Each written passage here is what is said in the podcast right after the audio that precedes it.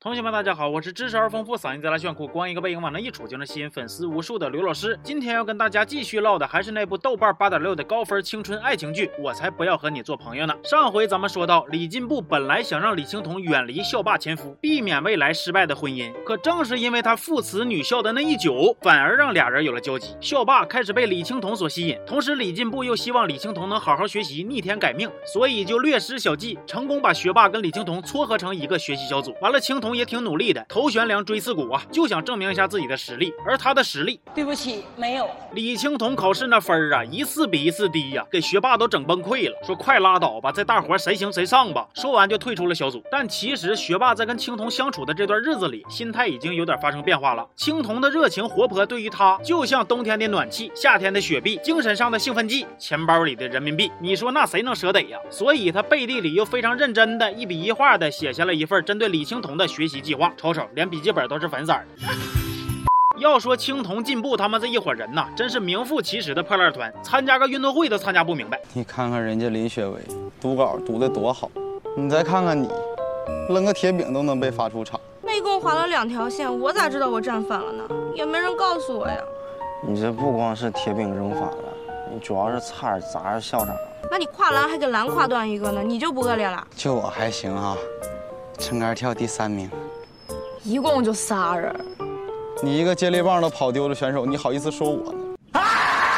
李青铜一瞅，行吧，那就靠我给大伙争点脸。于是雄赳赳、气昂昂跑五千米去了。结果又摊上了好心办坏事的校霸。校霸本来想帮青铜改成绩，但是当场穿帮，整得青铜被全校通报批评，给青铜也委屈够呛。而这个时候，学霸又上线了，送了青铜他最喜欢的王力宏的磁带，疯狂上分。哎呀，我说陈君和呀，你可长点心吧。再后来，学霸的针对性补习起了效果，李青铜的成绩大幅上升。可是学霸自己却被他那个贼膈应人的爹给骂了，因为他爹不许学霸再。接触李青桐，不许他做任何与学习无关的事儿。那你们猜学霸能听话吗？我刚刚叫吴志勋一块来跟我们吃饭，我觉得他肯定会来的。哎呀妈呀，你想啥呢？那人吴志勋还能过来跟咱吃烤串来呀？那神仙还能亲自下凡了？我问你，他是能来，你咋办？他能来，我把这签子吃了。你咋来的？我刚好路过。吃吧。慢慢的，学霸和李青桐的关系开始越来越微妙。他喜欢听李青桐在他面前嘚吧嘚，也会因为李青桐的一句话而去看童话故事。俩人呢，颇有点东北版恶作剧之吻的味儿。但是问题是，人家校霸其实也不含糊啊。他为了保护青桐，跟小流氓打架，把手表都打坏了也不吱声。而且那块表还是他爸留给他的遗物，你说糟心不糟心？因为校霸不是比他们大一级吗？高考落榜之后，他叔就找到了青桐的班主任，想劝校霸同意复读。那这轱辘呢，我想插两句啊，就这部剧里的班主任，我个人还是非常喜欢的。当然了。不是因为你们说他像我啊，而是因为我觉得他是真正意义上的好老师。他没有一味的追求学生们考高分，而是真真正正的希望每个孩子都能好。比如他当初劝学霸参加运动会的时候，上学时候谁知道珍惜呀，都是挥霍。长大了懂事了，明白了，完了，人也没了，时间也没了。这回又劝校霸复读，啥叫爷们儿啊？有始有终，这叫爷们儿。辛辛苦苦念那么多年学啊，临门一脚拉拉尿的，你早干啥去了？你试一把呀！你自己上我班，对吧？你跟着我，你卯足劲，你再考一年，你考不好，你学什么推土机、挖掘机、中西面点、美容美发啥，我不拦着你，我给你找地方。你至少努力过来，对不对？要我说，大伙的学生时代要是都能遇到这样式的好老师，不说都考清华北大当科学家啥的，但是最起码你人生的路还是能少走一些弯路的。最后，校霸被班主任的真诚所打动，同意再拼一次，还正好就去了青铜他们班。这回好了，仨人碰一块，那叫一个热闹。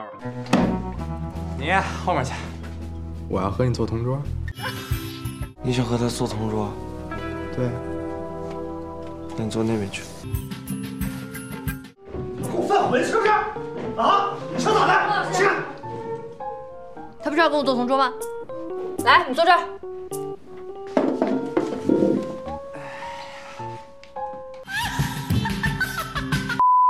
李青桐被校霸一来二去的搅和给气坏了，李进步又又又想替他出头，结果仨人闹了点小误会，推搡之中呢，青铜的阑尾炎犯了，校霸就以为是他的锅，特别心疼，还偷摸把自己攒的钱都给青铜当医药费。其实青铜他爸早就下岗了，所以说这笔钱可以说是雪中送炭的救命钱。李进步因为这件事呢，开始对校霸有所改观，而段霄本来是为了帮李进步出头，跟校霸打架，结果俩人还因此交上心了。我绝对没有打他们，我爸活着说了，这辈子最没出息事就是打女人。你爸不在了，爸妈都没了。七岁那年，老家发洪水，他们跑去救灾，路上遇见车祸，俩人都没回来。就这样，这场少男少女之间的博弈，以一场不打不相识和校霸的主动退步而暂时告一段落。高三的生活继续紧张且平静地进行着，期间还有一个小插曲，就是学校要办文艺汇演，可是高三不能参加，班主任就又拉下脸想替这帮孩子出头。哎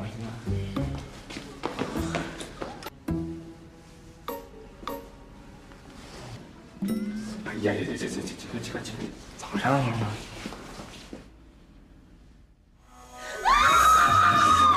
但是参加文艺汇演是有条件的，那就是每个人必须都要提高三十分。为了完成这个几乎不可能完成的任务，破烂团一反常态的努力上进，而且李青桐还想把学霸搬来当救兵。可是学霸却说：“你知道我现在是怎么辅导你的吗？你真的以为那个笔记本是我自己的？那是我一个字一个字专门为你写的。我没有时间对他们做这种事情，但是你不一样，你是我的辅导对象。自信点，把辅导俩字去了。”当然了，最后学霸还是嘴硬心软，同意帮大伙辅导。虽然中间发生了一些不愉快，比如学霸那个内分泌失调的爹又跑来搞事儿，当着大伙的面羞辱了李青桐，学霸愤然离席，然后就再也没来学校上课了。最终呢，大伙还真就成功的登上了艺术节的舞台，一起为青春画下了浓墨重彩的一笔。接着，高考如约而至，每个人都全力以赴去拼人生的第一场硬仗。再然后就是毕业，既单纯又热烈的高中时光终于落下了帷幕。我宣布。铁原三中高三三班全体同学完成了高中学业，祝贺大家，你们毕业了。亲爱的老吴，经铁原三中高三三班全体学生三年观察考核，一致认为吴迪宝是这个宇宙最伟大、最好笑、最值得想念的老师。起立。老吴，我们有话对你说。老吴。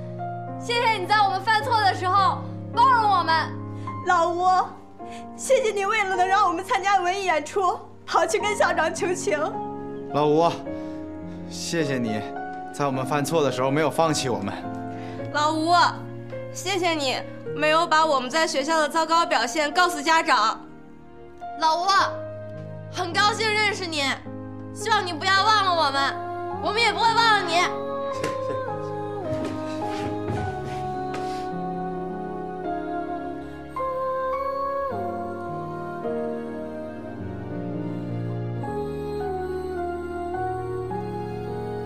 就这样，破烂团们的高中副本至此正式结束。可他们在成年人的世界里的故事，可以说才刚刚开始。大伙要趁着假期一起去旅行。校霸借着段霄的光也混进了破烂团。对勾，拿卡，对不住了啊，俩件儿。看错了，我就一张。豆六没了，这就没了？不是你这不有对尖吗？啊，是吗？那我刚才看错了呗。哎呦我，大哥。你这一张不出又是啥情况啊？有策略不是？不是你这一张不出能是啥策略呀？哎呀，大哥，咱仨一伙的，哎呀，你这不说我的吗？完了，他们几个还借着酒劲宣泄自己的感情。哇，李青桐，我一定要再见吴志勋一次，我一定让他重振旗鼓。哎，等一会儿，我陈君和，我希望李青桐说愿望都实现不了。我段霄，我要和大花谈恋爱。瞅着没有，同学们，独步凌霄就是最屌的。再然后，高考分数公布，破烂团竟然全都考上了大学。还记得最开始的时候，李进步的那句质疑吗？你上过大学吗？谁没上过大学？谁没上过大学？对，也就是说，李青桐还真没撒谎，他真上过大学。而且李青桐这个大学念的呀，那叫一个拖家带口啊。李进步和校霸为了他，全都报了同一所大学，而段霄又为了李进步报考了同一座城市。行啊，集合到我这里来。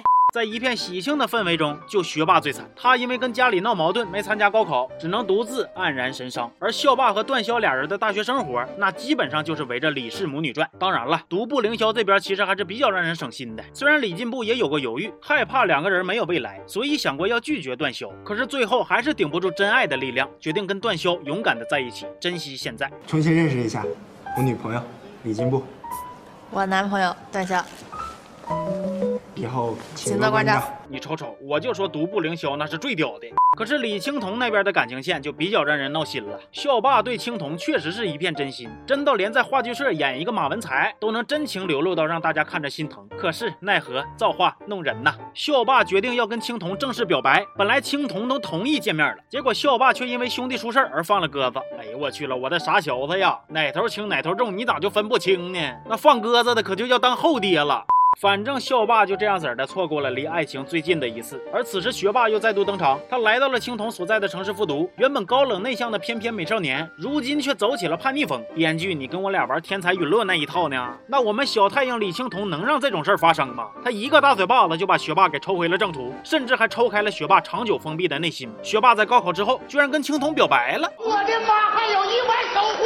这部剧呀，我现在已经看完二十集了。我瞅网上评论都说李进步的亲爹大概率应该是学霸。校霸只是接盘侠没跑了，其实呢我也这么觉得，但是我还是对合同 CP 有点不死心呐，我意难平啊。还有学霸为啥后来就抛妻弃子了呢？后田的父母爱情他咋就 BE 了呢？不会学霸他死？反正我也跟大伙一起蹲一个结局吧，我倒要看看编剧最后能咋圆。完了，今天这期视频结束之前呢，我还想跟大伙正式道一个歉。上一期视频呢，我着急忙慌的追剧，就把学霸吴志勋的名给整岔劈了，念成了好多同学的爱豆了，这可老尴尬了。希望大伙能原谅我呀。Sorry。行吧，那这期就先说到这儿了。我是李老师，咱们下期见，哦。